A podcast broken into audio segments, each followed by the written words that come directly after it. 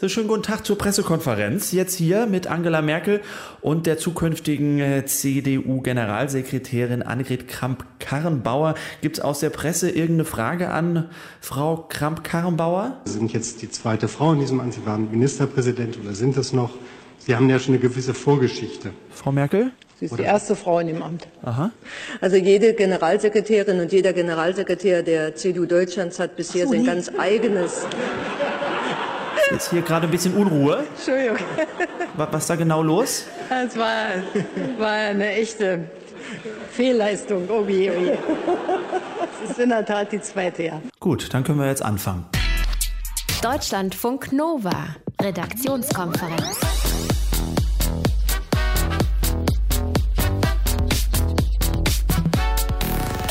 Ja, Annegret Kramp-Karrenbauer soll CDU-Generalsekretärin werden. Zweite. Nach Angela Merkel wäre es die zweite Frau Merkel war die erste. Wir stellen euch AKK, wie sie liebevoll auch genannt wird in ihrem Saarland heute genauer vor. Für was steht eigentlich AKK? Also das wissen wir, Annegret Kramp-Karrenbauer, aber für was steht die Frau? Und warum wird sie die nächste Kanzlerin? Und wie ist das eigentlich, wenn man vom Land in den Bund wechselt? Und wir reden heute über das RIN. Generalsekretärin, Kontoinhaberin, Sparerin, gegenderte Sprache. Eine Frau klagt, dass da zu viel auf den Mann zugeschnitten sei und das will sie geändert haben. Wir umgeben das heute mit einer englischen Vokabel Sidekick. Heute Abend ist Caro Bredendieck. Schön, dass du dabei bist. Hallo. Am Mikrofon ist Thilo Jahn. Schönen guten Abend. Deutschlandfunk Nova. Etwas Schwarzes auf einem roten Teppich. Das ist eine der modischen Reaktionen einiger Schauspielerinnen auf die Debatte um sexuelle Übergriffe. Momentan schwarz als Zeichen der Trauer, auch als Ausruf, auch als Statement. Gleichberechtigung muss endlich her. Hashtag MeToo, Hashtag Times ab. Auch gestern war das wieder so bei den British Film Awards BAFTA in London. Da haben viele Schauspielerinnen schwarz getragen. Dabei zum Beispiel Emma Watson, Lily James, Angelina Jolie oder Greta Gerwig. Nicht in schwarz gekommen hingegen ist Herzogin Kate und dafür gab es ordentlich Kritik, denn sie hatte ein dunkelgrünes Kleid an. Caro, du hast ja die Diskussion um sie heute ein bisschen genauer angeschaut für uns. Äh, Ihr wird vorgeworfen, mhm. sie wäre gegen die Times-Up-Bewegung, ja? Also zumindest wird ihr Outfit jetzt detailliert auseinandergenommen. Äh, Kates Fans sagen, äh, hallo Leute, die ist Mitglied vom britischen Königshaus, die darf sich gar nicht politisch äußern oder positionieren. Dann kommt aber das andere Lager und sagt, ähm, das ist ja wohl nichts Politisches, da geht es einfach um Frauen und Gleichberechtigung. Äh, das sollte ja wohl selbstverständlich sein, dass man da mitmacht. Ja, und dann gibt es noch das dritte Lager, das sagt, äh, guckt mal, Kate hat hier einen schwarzen Gürtel an ihrem grünen Kleid. Das ist bestimmt ein versteckter Kompromiss und ein Hinweis, dass sie privat äh, sehr wohl für Gleichberechtigung und gegen Sexismus ist. Also irgendwie bemerkenswert, dass äh, über die Farbe eines Kleids so viel geredet werden kann und es für so viel Aufsehen sorgt. Wie ist es denn generell mit Mode und politischen Statements? Das ist ein Riesenthema und vor allem geht das weit hinaus über sowas wie T-Shirts T-Shirts, wo meinetwegen Refugees Welcome draufsteht oder sowas. Gerade in der Weltpolitik gibt es ganz viele Beispiele von Mode, ähm, die eine politische Message rübergebracht hat, ohne dass das jetzt in fetten Lettern irgendwo drauf stand, sondern eher subtiler. Zum Beispiel? Zum Beispiel Michelle Obama, äh, die ist sowas wie die Queen der politischen Modestatements. Und äh, das hat tatsächlich schon angefangen, als Barack Obama noch gar kein Präsident, sondern erst nur Kandidat war. Ähm, damals gab es eine Riesendiskussion über die republikanische Kandidatin fürs Vizepräsidentenamt. Das war Sarah Palin.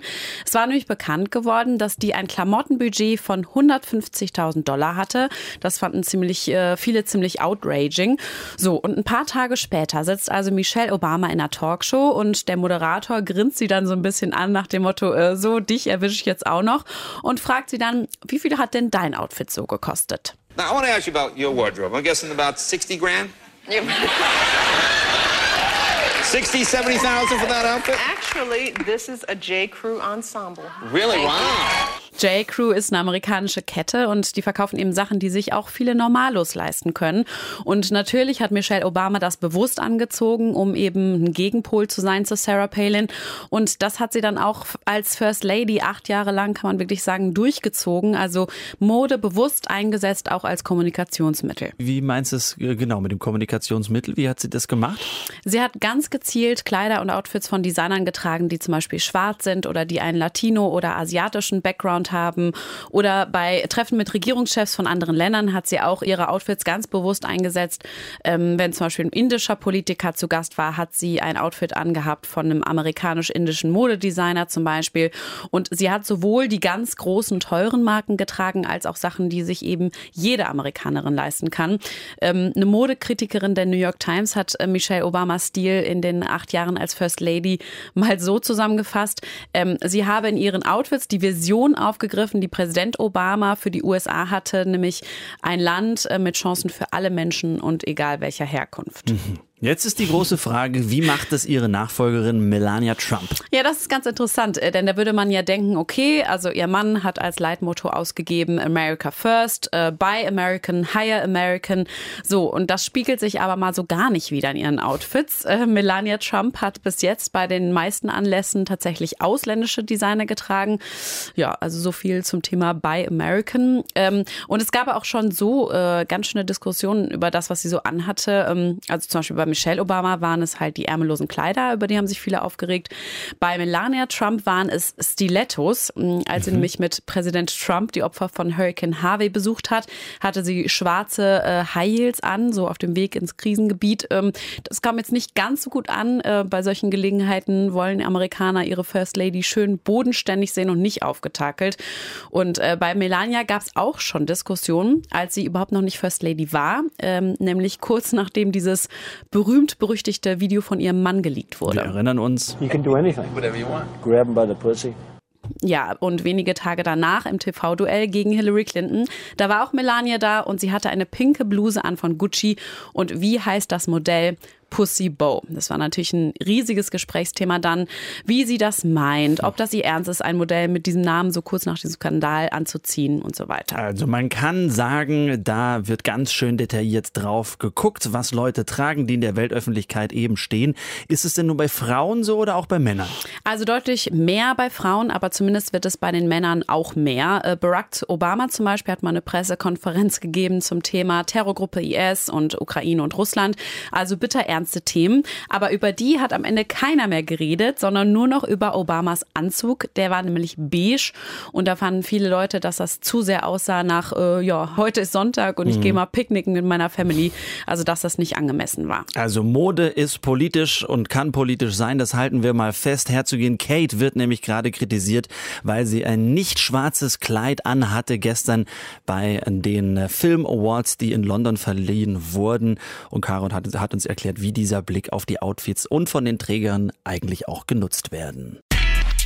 Deutschlandfunk Nova, Redaktionskonferenz. Wenn man glaubt, Christian Lindner von der FDP hat etwas Einmaliges im letzten November geschafft, nämlich eine Jamaika-Koalition aufgekündigt, eine mögliche.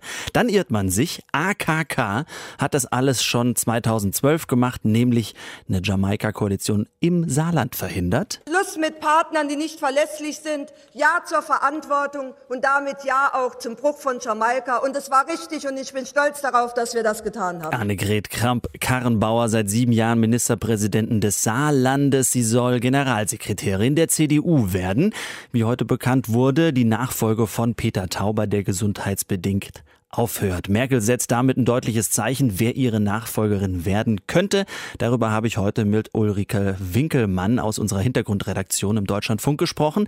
Ich wollte von ihr wissen, wie überraschend für sie diese Personalie Kramp-Karrenbauer ist. Ich glaube, dass für halbwegs aufmerksame Beobachterinnen und Beobachter diese Personalie nicht ganz so überraschend kommt, weil der Stab derer, die eventuell Merkel nachfolgen könnten, sehr, sehr kurz ist. Soll heißen, die Frage lautete bisher immer, Ursula von der Leyen, hm, hat kein Fußvolk, Jens Spahn ist überhaupt nicht Merkels äh, politische Linie.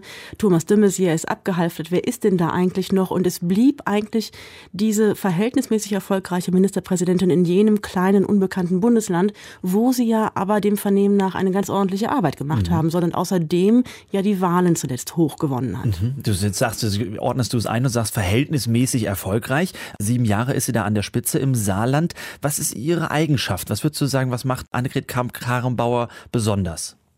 Was sie besonders macht, ist eigentlich ihre Ähnlichkeit mit Merkel. Mhm. Wer sie sich mal angeschaut hat, wird feststellen, dass sie ganz ähnlich wie Merkel ein hohes Maß an Bodenständigkeit, an äh, Direktheit und so vernunftgetriebener Mittigkeit betreibt, was man ja alles an Merkel schon hat kennenlernen dürfen die letzten Jahre. Und was sie zusätzlich auszeichnet, ist außerdem eine gewisse Ironiefähigkeit und einen Humor, den sie auch gerne zur Schau stellt. Sie ist karnevalistisch unterwegs und sie ist äh, sehr selbstironisch auch oft in, in vielen Stellungnahmen. Und ich glaube, dass sie das sozusagen als Plus neben Merkel noch mitbringen könnte, wenn es ihr denn gelingt, das auch auf Bundesebene einzubringen. Mhm. Das wird ja nicht ganz leicht. Mhm. Ulrike, ist Generalsekretärin denn eigentlich die ideale Startrampe, um, weiß nicht, 2021 oder vielleicht noch früher noch in den Job der Bundeskanzlerin zu gehen, also ihn zu übernehmen dann?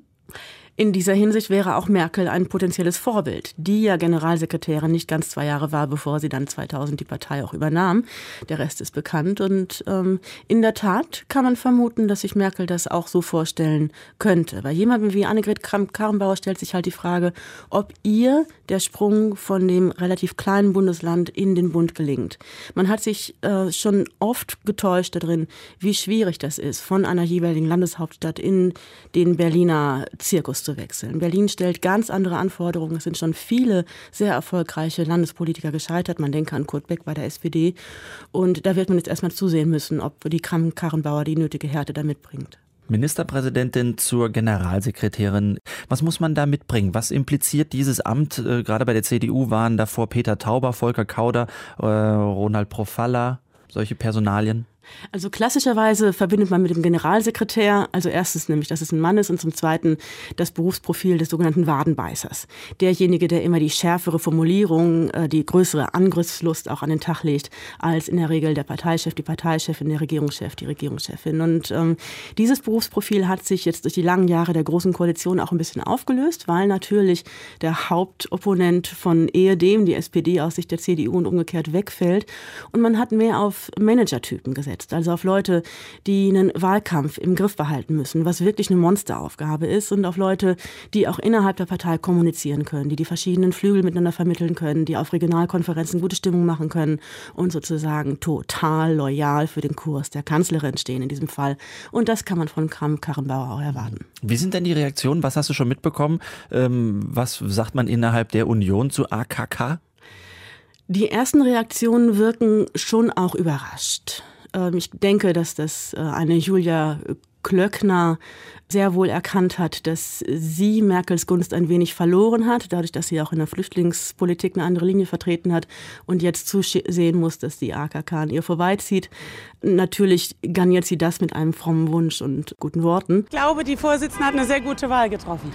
Also viel hat man noch nicht gehört, aber dass der Wirtschaftsflügel zum Beispiel das auch gut heißt. Das ist ein bisschen überraschend, weil Annegret Kramp-Karrenbauer so wie ja auch Merkel für einen eher SPD-nahen Kurs, sprich für einen sozialpolitischeren Kurs der Union steht, der ja zuletzt vom Wirtschaftsflügel wirklich verdammt wurde und da wurde ja um Beendigung desselben gebeten. Das heißt, dass sie sich mit dieser Frau bereits abzufinden beginnen. Das ist interessant.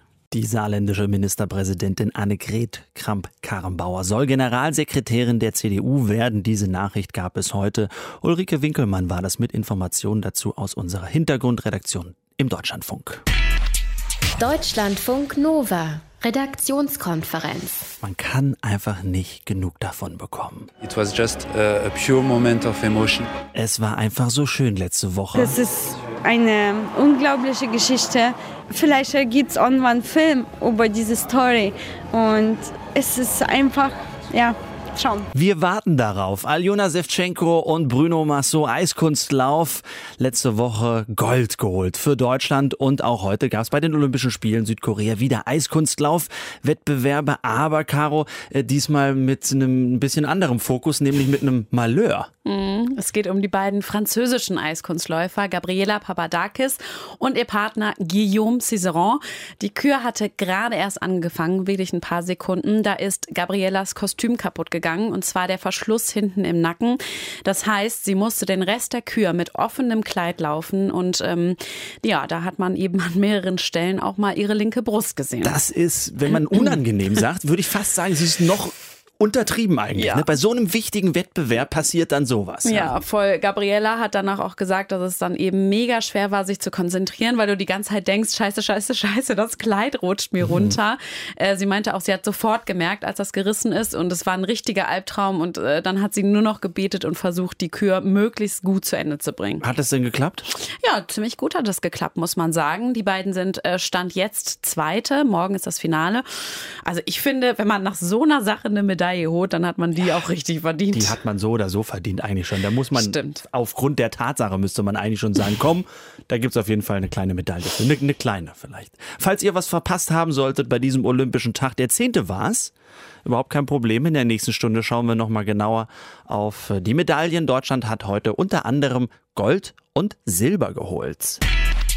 Deutschlandfunk Nova. Redaktionskonferenz. Das zweite Mal Saarland Thema in dieser Sendung, denn es geht jetzt um eine Frau aus dem Saarland, die sich auch als Frau verstanden haben will von ihrer Bank in Formularen und Überweisungsträgern, da soll bitteschön auch Frau drinstehen und nicht lieber Kunde, lieber Kontoinhaber, lieber Sparer, lieber Einzahler. Deshalb beschäftigt sich morgen das oberste deutsche Zivilgericht mit diesem Fall, der Bundesgerichtshof in Karlsruhe. Deutschlandfunk Nova Reporter Johannes Döbbelt hat sich das heute mal für uns genauer angeschaut und verglichen mit anderen Bereichen, in denen sich geschlechtergerechte Sprache durchgesetzt hat. Geschlechtergerechte Sprache ist ja eigentlich längst Standard. Bürgerinnen und Bürger, Politikerinnen und Politiker und so weiter. Seltsamerweise ist das bei Bankerinnen und Bankern aber noch nicht angekommen. In Formularen, Verträgen oder auf dem Überweisungsträger der meisten Banken heißt es immer noch Kunde, Kontoinhaber oder Sparer. Nur das. Kein Schrägstrich mit IN dahinter, kein großes Binnen-I, kein Sternchen plus IN. Das ist so eine Sache, das tut niemandem weh wenn man das ändert. Und das ist ein, ein Zeichen von Respekt. Es ist gut, die Frauen von den Männern zu unterscheiden eigentlich. Wir leben nicht in einer Männerworld sozusagen. Ich lege da nicht so großen Wert drauf. Also das ist nicht zur Diskriminierung der Frau gedacht, sondern weil das Vielleicht, weil das einfach gängiger ist, wirklich. Ich persönlich sehe mich da jetzt nicht diskriminiert, wenn auf dem Überweisungsträger eben Kunde steht. Aber ich kann es schon verstehen, dass da manche Frauen sich vielleicht diskriminiert fühlen. Aber ich finde, man muss das jetzt auch nicht so überinterpretieren. Wenn eine Bank ihrer Kundin Frau Müller einen Brief schreibt, dann schreibt sie natürlich Liebe Frau Müller. Und in der Pressemitteilung oder auf der Webseite werden auch gern die Kundinnen und Kunden erwähnt. Bei allen rechtlichen Texten, also Formularen, Verträgen oder in den Geschäftsbedingungen, bleibt es in der Regel aber bei der männlichen Form. Sie werden selbst schon den einen oder anderen Text, das ein oder andere Formular äh, kreditwirtschaftlicher Natur gelesen haben. Stefan Marotzke, Pressesprecher des Deutschen Sparkassen- und Giroverbandes. Die sind mitunter äh, sehr komplex, die Sachverhalte. Und um es nicht noch komplexer, den Satzbau nicht noch komplizierter zu machen, ähm, verzichtet man ganz bewusst auf äh, die Erwähnung unterschiedlicher Geschlechter, sondern benutzt das generische Maskulinum. Generisches Maskulinum meint, wir nennen nur die männliche Form, meinen damit aber Männer und Frauen. Sprachlich ist das erstmal praktisch, weil wir nur Ärzte sagen müssen und nicht ständig Ärztinnen und Ärzte. Wenn es darum geht, was wir darunter verstehen, gibt es aber Probleme. Es gibt viele Tests und viele Untersuchungen, die belegen, dass Frauen dann eben wirklich nicht mit gemeint sind oder in der Vorstellungskraft der Adressaten sozusagen gar nicht erscheinen. Katrin Kunkel-Razum, Leiterin der Wörterbuchredaktion beim Duden. Also wenn Sie sagen, in diesem Krankenhaus arbeiten 50 Ärzte, dann ist eben nicht wirklich klar, sind es jetzt 50 männliche Ärzte und es kommen noch 30 Ärztinnen beispielsweise hinzu oder ist tatsächlich gemeint, da arbeiten 50 Ärztinnen und Ärzte. Oder anderes Beispiel, wenn wir von einer Versammlung von Geschäftsführern sprechen oder von einem Direktorentreffen, dann haben wir wahrscheinlich eher Anzug und Schlips tragende Chefs vor Augen, weniger die Chefinnen. Sollten wir da nicht vielleicht auch genauer zwischen Bankkundinnen und Kunden unterscheiden? Sparkassenmann Stefan Marotzke meint, nein. Überall in der Wirtschaft, in der äh, Gesetzgebung, in der Rechtsprechung, überall äh, wird das generische Maskulinum verwandt. Nehmen Sie beispielsweise Paragraph 433 BGB, der ist vom Käufer und vom Verkäufer die Rede. Und das soll auch hier das juristische Fachchinesisch ein bisschen verständlicher machen. Die weibliche Form lässt sich ja auch nicht immer einfach so mit einem Schrägstrich dranhängen, je nach Satzbau. Zum Beispiel hier. Wir überweisen den Betrag den Kontoinhabern und Kontoinhaberinnen. Nach der amtlichen deutschen Rechtschreibung ist hier keine Abkürzung möglich. Außer man schreibt Kontoinhaberinnen mit einem großen I oder einem Gender-Sternchen in der Mitte, was aber beides rechtschreibmäßig nicht offiziell anerkannt ist. Andererseits in kurzen Bankformularen oder Überweisungsträgern zum Ausfüllen, auf denen ja sowieso nicht so viel Text steht, wäre es da wirklich so dramatisch verkomplizierend, wenn man hinter dem Kontoinhaber noch einen Schrägstrich und ein IN dranhängt? Und für den Bauspar oder den Kreditvertrag könnten die Banken ja vielleicht auch einfach zwei unterschiedliche Versionen anbieten. Wir selbst machen es zum Beispiel in der Duden-Redaktion so, dass wir Verträge in zwei Ausfertigungen haben. Also wenn wir einen Autor unter Vertrag nehmen, dann bekommt er das äh, Modell mit der männlichen Form und äh, wenn wir eine Autorin unter Vertrag nehmen, dann bekommt sie eben das Exemplar mit der weiblichen Form. Vielleicht könnten die deutschen Banken das Problem aber auch so lösen, wie die Uni Leipzig es 2013 gemacht hat. Sie hat in der sogenannten Grundordnung der Uni das generische Femininum eingeführt. Da schließt die weibliche Form auch alle Männer mit ein. Mit Professorinnen sind da also auch alle Professoren gemeint. Was die 80 Millionen deutschen Sparerinnen wohl dazu sagen würden? Deutschlandfunk Nova Redaktionskonferenz. Entweder seid ihr auf unserer Seite oder ihr seid gegen uns. Das ist eine der Messages der Schüler in den USA, die sich jetzt an die Politik wenden nach dem Amoklauf an der Schule in Parkland, Florida letzte Woche. Am Samstag bei einer Kundgebung, da wurde der Protest nochmal deutlicher. Here's a time. March 24th. In every single city. We are going to be marching together as students begging for our lives. And at this point, you're either with us or against us. Der March for Our Life, landesweite Protestmärsche im März sind geplant. Nur was bringen die und was bringt's, wenn Schüler sich gegen die Waffenlobby und ihre Politiker auflehnen? Schauen wir uns das genauer an mit unserem Korrespondenten in Washington mit Thilo Kössler. Grüß dich, Thilo. Ja, Tilo, grüß dich. Es gibt nach School-Shootings in den USA immer die gleiche Arithmetik. Amoklauf, Diskussion um Waffengesetze, nichts passiert. Amoklauf, Diskussion um Waffengesetze, nichts passiert. Ändert sich da jetzt was? Es sieht durchaus so aus, dass sich da etwas ändern könnte. Anders als bei früheren Amokläufen scheint eine wirkliche, echte Protestbewegung zu entstehen. Und sie scheint sich ihrer Macht und ihrer Wirksamkeit so langsam bewusst zu werden. Es sind die überlebenden Schüler, die sich lautstark zu Wort melden, bei Demonstrationen, bei Kundgebungen aber auch über das ganze Wochenende in Interviews mit den ganz großen Fernsehstationen. Sie sind mutig, sie sind wortgewandt, sie haben ein ziemlich differenziertes politisches Verständnis und sie können schließlich argumentieren. Sie klagen die Politiker an, untätig und korrupt zu sein, nämlich keine Hand an diese laxen Waffengesetze zu legen und nichts für die schärferen Waffenkontrollen zu tun, weil sie Geld von der Waffenlobby bekommen, von der National Rifle Organization, NRA, die einen riesigen politischen Einfluss hat hier in Washington und Politiker kräftig schmiert, wie man weiß. Das benennen die jungen Leute und sie haben nicht nur die Fakten auf ihrer Seite, sondern auch die Moral. Ich glaube, dass das ganz wichtig ist. Sie sagen, ihr alten, ihr arrivierten Politiker, ihr seid untätig und das geht auf unsere Kosten. Wir werden in den Schulen erschossen mhm. und wir werden zu Opfern eures politischen Versagens. Wer sind die, die mobil machen genau? Gibt es da irgendeinen Anführer? Ja, die haben sich ganz schnell zu Wort gemeldet, nicht aus Kalkül, sondern weil sie selbst betroffen waren. Sie haben überlebt, sie haben sich zunächst als Augenzeugen und Betroffene zu Wort gemeldet. Und ähm, sie sind jetzt sowas zu, wie zu Galionsfiguren geworden. Da ist Emma González, 17 Jahre alt, die Haare kurz geschoren, politisch aktiv. Sie hat Politik als Hauptfach, engagiert für Menschenrechte, für Schwule und Lesben. Und jetzt Autorin einer Rede, die seit dem vergangenen Wochenende 22 Millionen Mal im Netz Netz abgerufen worden ist, mit einer Anklage gegen Politiker ähm, und mit einer Anklage gegen die, die NRA und mit dem Versprechen, bei diesem Thema nicht mit dem Mund zu verhalten. Mhm. Oder David Hock, ebenfalls 17 Jahre alt, ein ebenfalls beredter, gut, stringent argumentierender Zwölfklässler, Leiter der schuleigenen Fernsehstation, der das Massaker mit seinem Smartphone festgehalten hat, weil er der Nachwelt etwas hinterlassen wollte, falls er sterben würde. Jetzt ist die Zeit gekommen, etwas zu tun, sagt er. Wie gehen die Schüler denn da genau vor? Was für Aktionen planen sie denn, außer diesem March, über den wir schon gesprochen haben? Also äh, Sie wollen natürlich zunächst mal erreichen, dass sich die Politiker ihren bohrenden Fragen stellen. Ähm, das tun einige, andere tun es nicht und ducken sich weg. Sie haben eine klare politische Agenda. Sie wollen erreichen, dass die Waffengesetze äh, verschärft werden, dass es schärfere Kontrollen gibt, aber vor allen Dingen, dass die automatischen und die halbautomatischen Waffen komplett aus dem Handel genommen werden. Das sind Kriegswaffen. Und sie wollen diese perfide Argumentation als Irrsinn entlarven, dass der wirksamste Schutz gegen Waffen eben Waffen sind. Die Erziehungsministerin Betsy de Voss hat doch allen Ernstes vorgeschlagen, gestern die Lehrer künftig zu bewaffnen. Senator Marco Rubio aus Florida hat allen Ernstes gesagt, wir können die Waffengesetze verschärfen, es wird weitere Amokläufe geben, also tun wir erstmal gar nichts. Und ähm, das mobilisiert natürlich jetzt die Leute. Es hat schon viele spontane Aktionen gegeben und jetzt soll es, wie gesagt, am 24. März einen March for Our Lives geben, einen Marsch für unser Leben.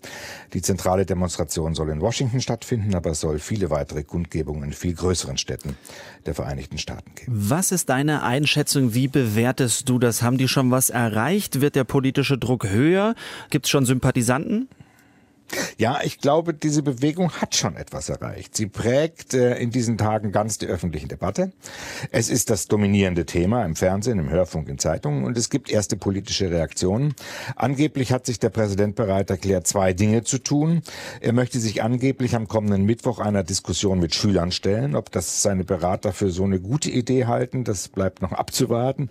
Donald Trump gibt ja immer dann die schlechteste Figur ab, wenn er spontan reagieren muss. Da blubbert er stets völlig undifferenziertes Zeug aus dem Bauch raus. Und er hat sich zweitens angeblich bereit erklärt, die Waffengesetze tatsächlich zu verändern, zumindest die Praxis der Überprüfung von Waffenkäufen zu intensivieren. Das muss man erst mal abwarten. Aber ich glaube, diese Bewegung zeigt in der Tat erste Wirkung. Die Republikaner, und das sind die vehementesten Vertreter der laxen Waffengesetze, werden es sich nicht erlauben können, diese Diskussion zu übergehen oder sie zu versuchen, sie gar abzuwirken. Ja, zumindest wächst auch da mal der Druck. In den Staaten machen Schüler für strengere Waffengesetze mobil, nicht nur im Netz unter Hashtag March for Our Lives, auch auf der Straße soll es am 24. März landesweit Proteste geben. Informationen waren es live aus Washington von unserem Korrespondenten von Thilo Kössler. Deutschlandfunk Nova, Redaktionskonferenz. Wer ist eigentlich Wayne? Wayne, Ladies and Gentlemen, den solltet ihr kennen. Zumindest den Wayne, über den wir jetzt sprechen. Wayne Harding. Der ist Brite, er ist seit kurzem verheiratet und er hat den Namen seiner Frau angenommen und dafür jetzt richtig, richtig Stress bekommen mit seinem Chef Caro. Was, was hat der Chef denn dagegen? Der Chef wollte Waynes neuen Nachnamen nicht akzeptieren und meinte, er hätte ihn um Erlaubnis bitten müssen. Begründung, äh, Kunden könnten denken, dass Wayne schwul ist und jetzt einen Mann geheiratet ja, hat. Das ist für den Chef also der einzig denkbare Grund, ja, warum man den Namen eines anderen annimmt. Mhm. Mhm. Ganz schön homophob, muss man sagen. Mhm. Oder? Wie ging es weiter? Wayne musste dann ernsthaft in seine E-Mail-Signatur schreiben, dass er mit einer Frau verheiratet ist. Äh, also richtig krass. Ähm, und Wayne sagt auch, dass er das beleidigend fand und dass er sich angeprangert gefühlt hat. Irgendwann hat dann ein Mitarbeiter der Personalabteilung das mitgekriegt und dann auch gesagt, äh, Wayne, ähm, nimm das ruhig raus aus deiner Signatur. Das ist wirklich völlig unnötig. Okay. In Großbritannien ist es also die absolute Ausnahme, wenn wir das so richtig deuten, dass mhm. Männer den Namen ihrer Ehefrauen annehmen. In Deutschland doch nicht, oder? Doch, da ist es äh, genauso. Also laut Spiegel übernehmen äh, bei 80 Prozent der Paare die Frau den Namen des Mannes, also wie früher das auch mhm. immer war. Äh, nur 5 Prozent der Männer ungefähr nehmen den Namen ihrer Frau an. Und beim Rest ist es so, dass die entweder dann Doppelnamen machen oder beide einfach den Namen behalten, den sie vorher hatten. Tja, ganz schön oldschool. In Großbritannien, mhm. da hat ein Mann Stress mit seinem Chef bekommen, weil er geheiratet hat und seitdem den Namen seiner Frau trägt trägt. Irgendwie ernüchternd, dass es in Deutschland wohl auch noch so größtenteils gemacht wird. Deutschlandfunk Nova Redaktionskonferenz. Zwischenlandungen bei Flugzeugen, die gibt es, wenn jemand in, zum Beispiel ein Kind bekommen sollte an Bord, wenn es einen medizinischen Notfall gibt, wenn etwas technisch kaputt ist oder wenn vielleicht zu wenig Treibstoff getankt wurde. Jetzt hat es aber eine Zwischenlandung aufgrund eines pupsenden Passagiers gegeben. Ja, ein Passagier an Bord einer Tansavia-Maschine, das ist eine niederländische Airline, der hat auf dem Weg von Dubai nach Amsterdam unentwegt gebläht. Das hat seine Sitznachbarn aufgeregt. Es gab Wortgefechte, es gab Rangeleien und schließlich entschied sich der Pilot, so geht's ja auch nicht weiter irgendwie, wir landen jetzt zwischen und zwar in Wien. Nein, nicht der blähende Passagier musste dann aus dem Flieger, sondern die zwei Holländer, die sich da aufgeregt haben, die gepöbelt haben, die hatten eben die Weiterreise gefährdet und deswegen mussten sie den Flieger verlassen. Dieser Fall hat uns dazu gebracht, nachzudenken. Ist Pupsen eine Ordnungswidrigkeit? Ich habe darüber heute mit dem Rechtsanwalt Hans Hannagard aus Heidelberg gesprochen. Ich wollte von ihm wissen, ob man wegen Flatulenzen aus einem Flugzeug tatsächlich geworfen werden könnte. Also wegen einer Dauerflatulenz kann man mit Sicherheit nicht aus dem Flugzeug verbannt werden. Anders ist vielleicht bei Dauerturbulenzen. Die extern wirken, ist bei intern wirkenden Flatulenzen keine Abhilfemöglichkeit gegeben. Man kann dem armen Kerl ja keinen Stöpsel in seinen Hintern stecken. Und insofern, da das bei derartigen Flatulenzen gar kein Willenselement mehr dabei ist, sondern der einfach äh, offenbar mh, sehr schwache Schließmuskeln hat, kann man dagegen absolut nichts tun. Mhm. Das ist ja auch nicht giftig, das ist einfach nur unangenehm und äh, insofern äh, gefährdet der Mann ja auch nicht die Flugsicherheit. Wer die Flugsicherheit aber massiv gefährdet, sind natürlich Menschen, die sich äh, den Anordnungen des Kabinenpersonals widersetzen und diese Personen angehen und zum Beispiel dann auch gegen die Anschnallpflicht verstoßen, mhm. indem die auf den einwirken. Man kann aber trotzdem, äh, vielleicht, jetzt gehen wir mal von dem Fall aus, dass es äh, keine Krankheit ist, da kann man sicherlich dann nichts machen, aber man kann es auch durchaus, wenn jemand äh, häufig flatuliert, als Belästigung auffassen, oder? Mit Sicherheit, das ist in jedem anderen Bereich aber leichter zu umgehen, indem man jemandem Hausverbot erteilt oder indem man sich von dem entfernt. In dem Flugzeug, das eben ein geschlossenes System ist, ist das nun mal nicht möglich und insofern muss man damit anders umgehen. Wenn das zum Beispiel jetzt ein sehr leeres Flugzeug wäre, könnte man den in einen Bereich setzen,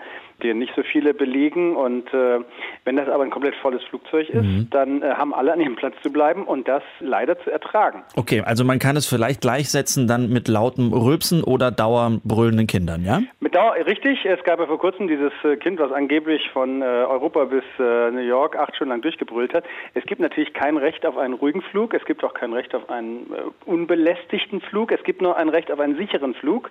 Und der ist sowohl gegeben bei flatulierenden als auch bei aus dem Mund riechenden Mitpassagieren als auch bei brüllenden Kleinkindern. Also mhm. dieses, dieses Recht auf körperliche Angenehmheit, das hat man nicht.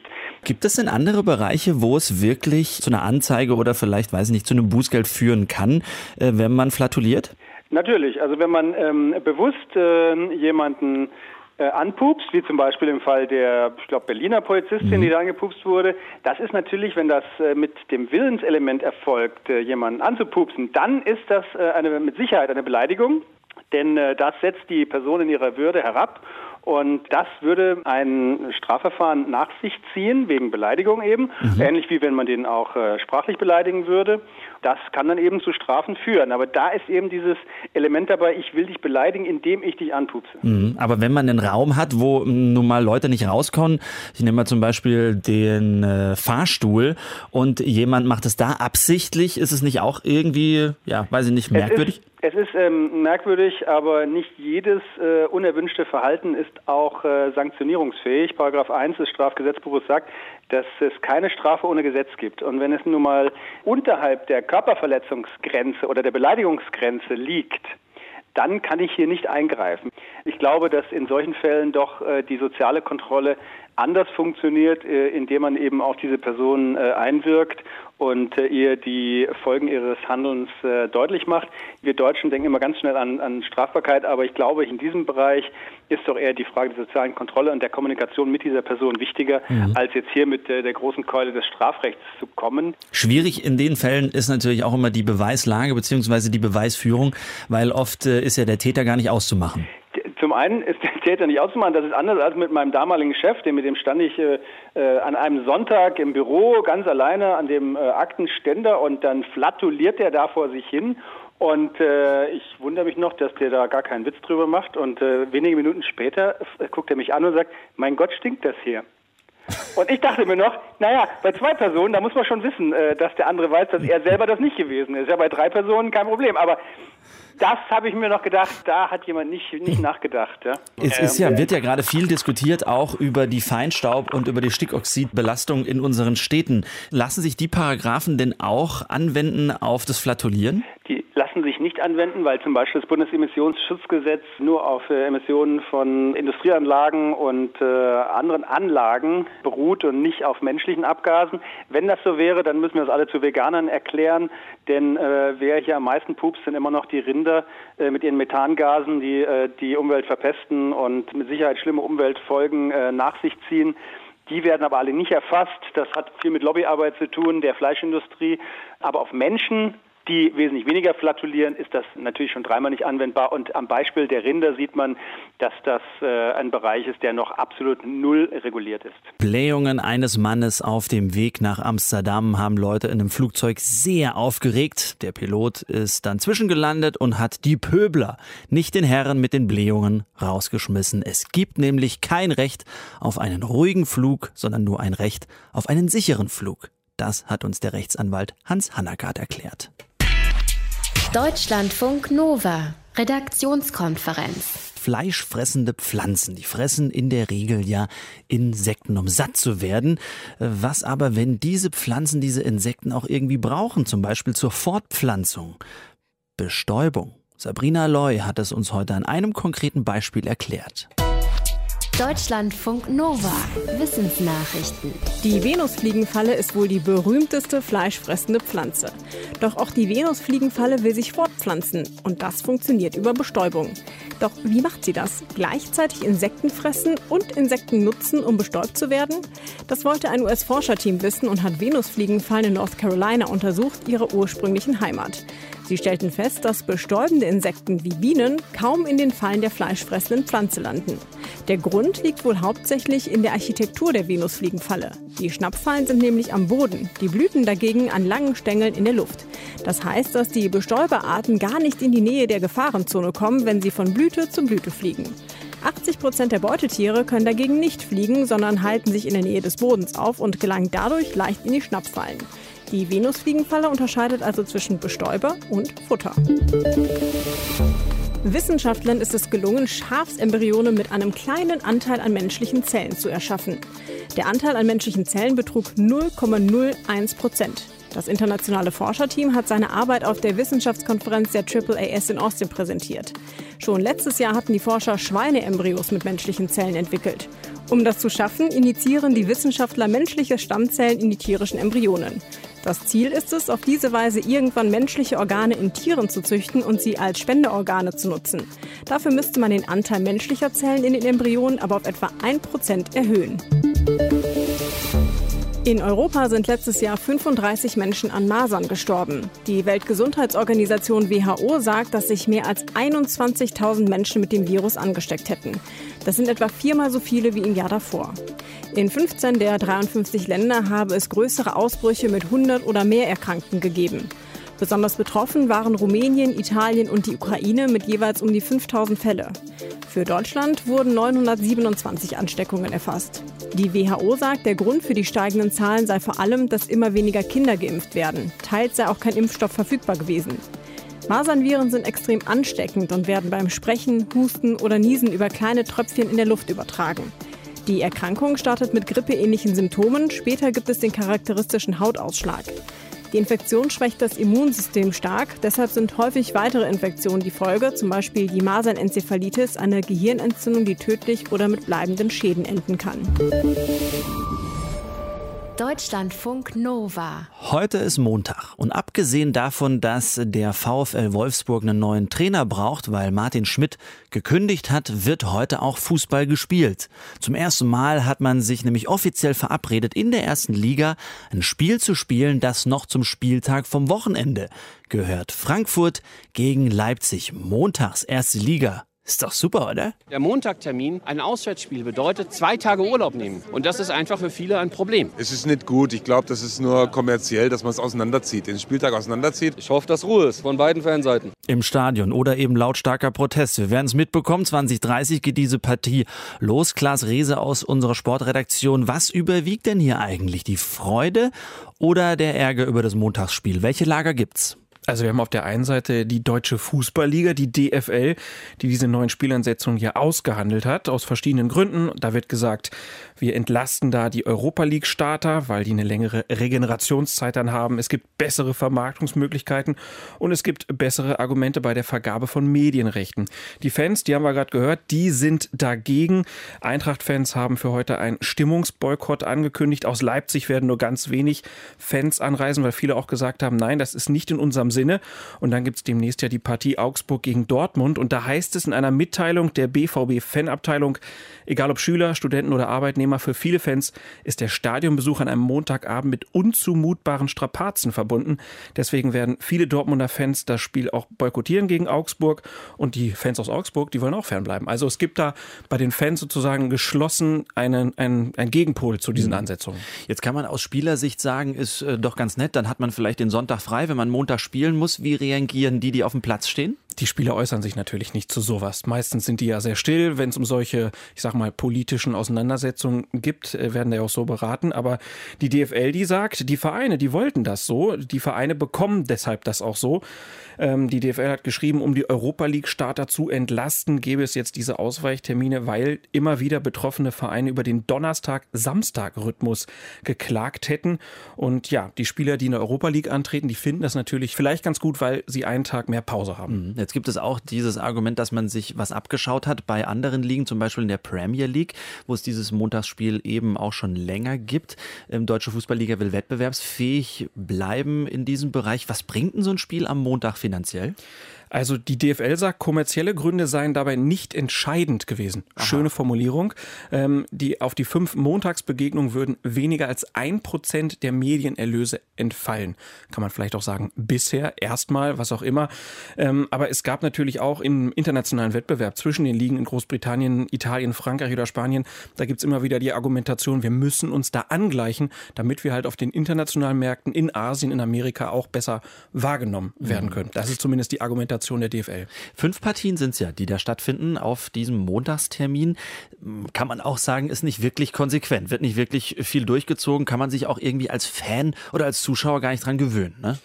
Ja, das stimmt. Ähm, es ist ja auch so, dass der DFB gesagt hat, äh, wir, also es sollten ursprünglich mal zehn Termine sein, mhm. jetzt sind es nur fünf, weil der DFB gesagt hat, nein, wir können nicht so viele Spiele am Sonntag machen, weil das die Amateure betrifft. Dann würden dann weniger Leute zu den Amateurspielen gehen.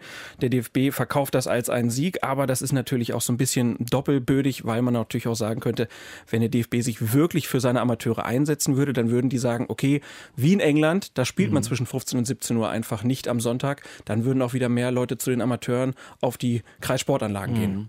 Deine Einschätzung, bringt es was, dass da jetzt Montag gekickt wird oder nicht? Es ist die Frage, für wen bringt das was? Ne? Also ich glaube, für die Medienunternehmen, klar, da gibt es Vorteile, gibt es wieder ein Spiel mehr, was sie alleine zeigen können. Für die Fußballvereine damit wahrscheinlich auch, weil sie ja glauben, dass sie mehr Geld bekommen und halt auch für diese Europa League-Starter, weil es so mehr Zeit für die Regeneration gibt. Auch für die Polizei entzerrt sich einiges, weil nicht so viele Fans zeitgleich durch die Republik reisen und Auseinandersetzungen an einem Montagabend sind einfach unwahrscheinlicher. Es gibt übrigens auch ein paar Zweitligisten, die sich freuen, weil diese fünf Montagsspiele, die gibt es in der zweiten Liga jetzt nicht mehr. Aber blöd ist es halt für die Fans. Wir haben es gehört.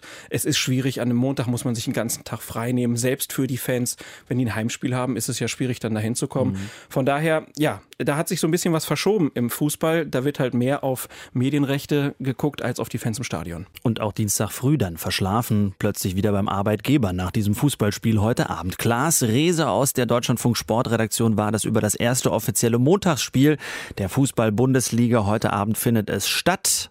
Eintracht Frankfurt spielt zu Hause gegen RB Leipzig.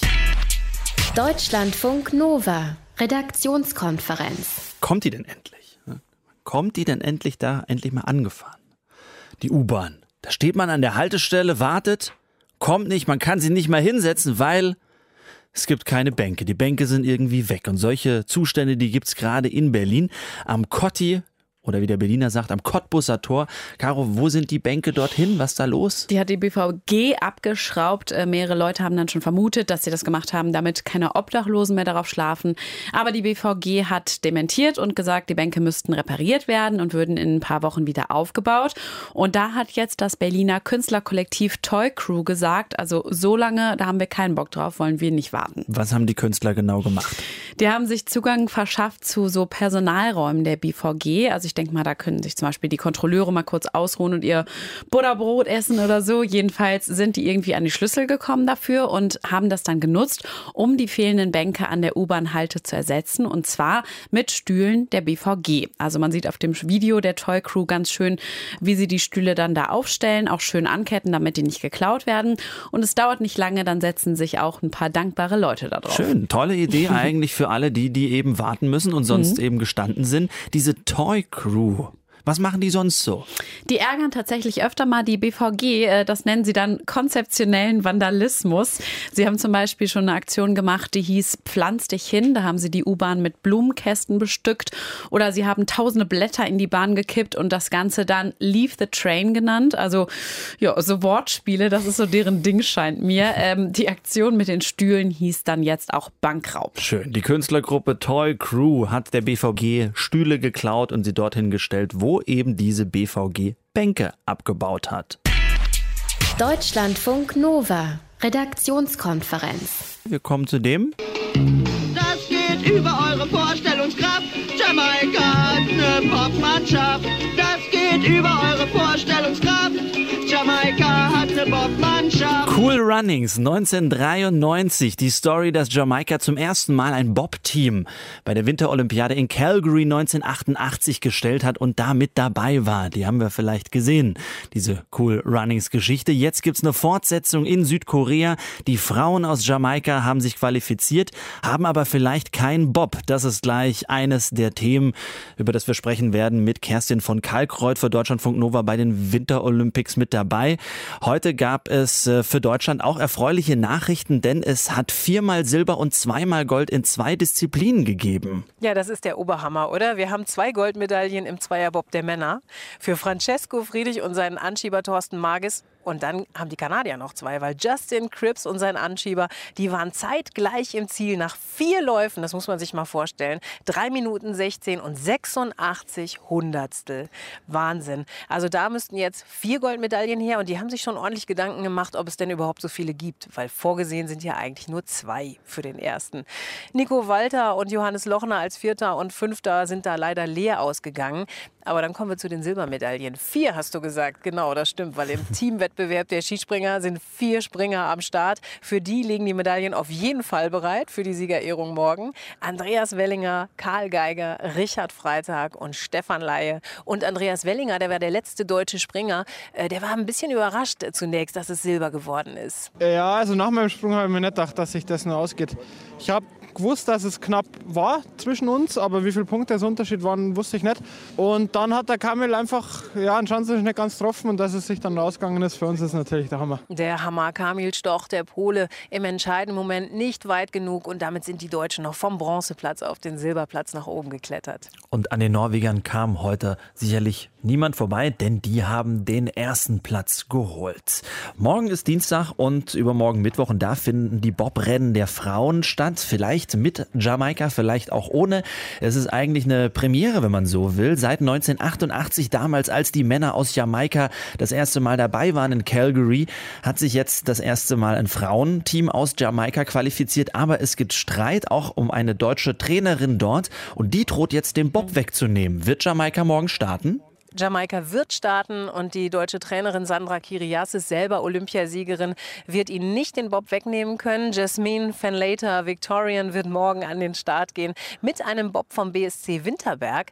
Der Jamaikanerin ist es nämlich gelungen, äh, so viele Sponsoren jetzt zu finden, dass sie den Bob kaufen konnte vom BSC Winterberg. Äh, Ja, du hast es gerade angesprochen, Sandra Kiriasis war Trainerin der Jamaikanerin. Es hat irgendwie Streit gegeben. Äh, Kiriasis ist nicht mehr Trainerin, hat anschließend versucht, versucht, den Jamaikanern den Bob wegzunehmen. Sie hat behauptet, sie hätte den gemietet äh, beim BSC Winterberg. Äh, der BSC hat heute dementiert. Und jetzt dürfen die Jamaikanerinnen diesen Bob kaufen. Der Kaufvertrag ist unterschrieben und sollten sie überweisen, dann dürfen sie morgen an den Start gehen. Genießt denn dieses Team auch die große Aufmerksamkeit wie damals die Herren? Ja, ich glaube, die riesige Aufmerksamkeit ist es nicht mehr, eben weil es die Herren schon gab. Außerdem haben wir noch einen nigerianischen Bob am Start und das ist der erste afrikanische, den es je gegeben hat. Also da gibt es noch eine andere Geschichte rund um diesen Bob-Wettbewerb, aber natürlich schauen viele jetzt auf die Jamaikanerinnen. Ist das denn das Einzige, auf was man sich morgen freuen kann oder wie geht's weiter? Oh, es geht noch gut weiter. Wir haben morgen zum Beispiel in der nordischen Kombination den Wettbewerb von der Großschanze. Da sehen wir unseren Fahnenträger wieder, Erik Frenzel. Der ist ja schon Olympiasieger geworden von der kleinen Schanze. Und auch der Sportler des Jahres 2017, Johannes Ritzek, wird da an den Start gehen. Also da könnte es was geben. Im Biathlon steht morgen die Mixed-Staffel an. Da steht noch nicht fest, ob wir Laura Dahlmeier wiedersehen. Morgen Mittag, Viertel nach zwölf. Simon Schemp sehen wir auf jeden Fall wieder, den Silbermedaillengewinner, der ja auch nur ganz knapp unterlegen war äh, gestern gegen Martin Furkat. Und Eishockey gibt es morgen für alle Freunde des Eishockeys das Ausscheidungsspiel um den Viertelfinaleinzug Deutschland gegen die Schweiz um 10 nach 1 am Mittag sagt Kerstin von Karlkreuz für Deutschlandfunk Nova bei der Winterolympiade in Südkorea mit dabei. Tag 10 heute bei den Winterspielen. Deutschland holt Gold und Silber und ist auf Platz 2 im Medaillenspiel hinter Norwegen mit einer Goldmedaille mehr. Die Norweger. So ist es nun mal. Das war die Redaktionskonferenz mit einer Vielleicht eine Bronzemedaille heute. Ne? Am Montag, Caro, können wir uns selber mal eine Bronzemedaille geben. Ja, oder? es sind noch Steigerungen drin, aber schon mal ganz gut. Gucken wir mal nach, wie es morgen dann wird. Mit der Redaktionskonferenz Caro Brending, Thilo Jansen raus. Hier geht's weiter mit eine Stunde Musik nach acht. Viel Spaß. Tschö. Tschüss. Deutschlandfunk Nova, Redaktionskonferenz. Montag bis Freitag ab 18.15 Uhr. Mehr auf deutschlandfunknova.de.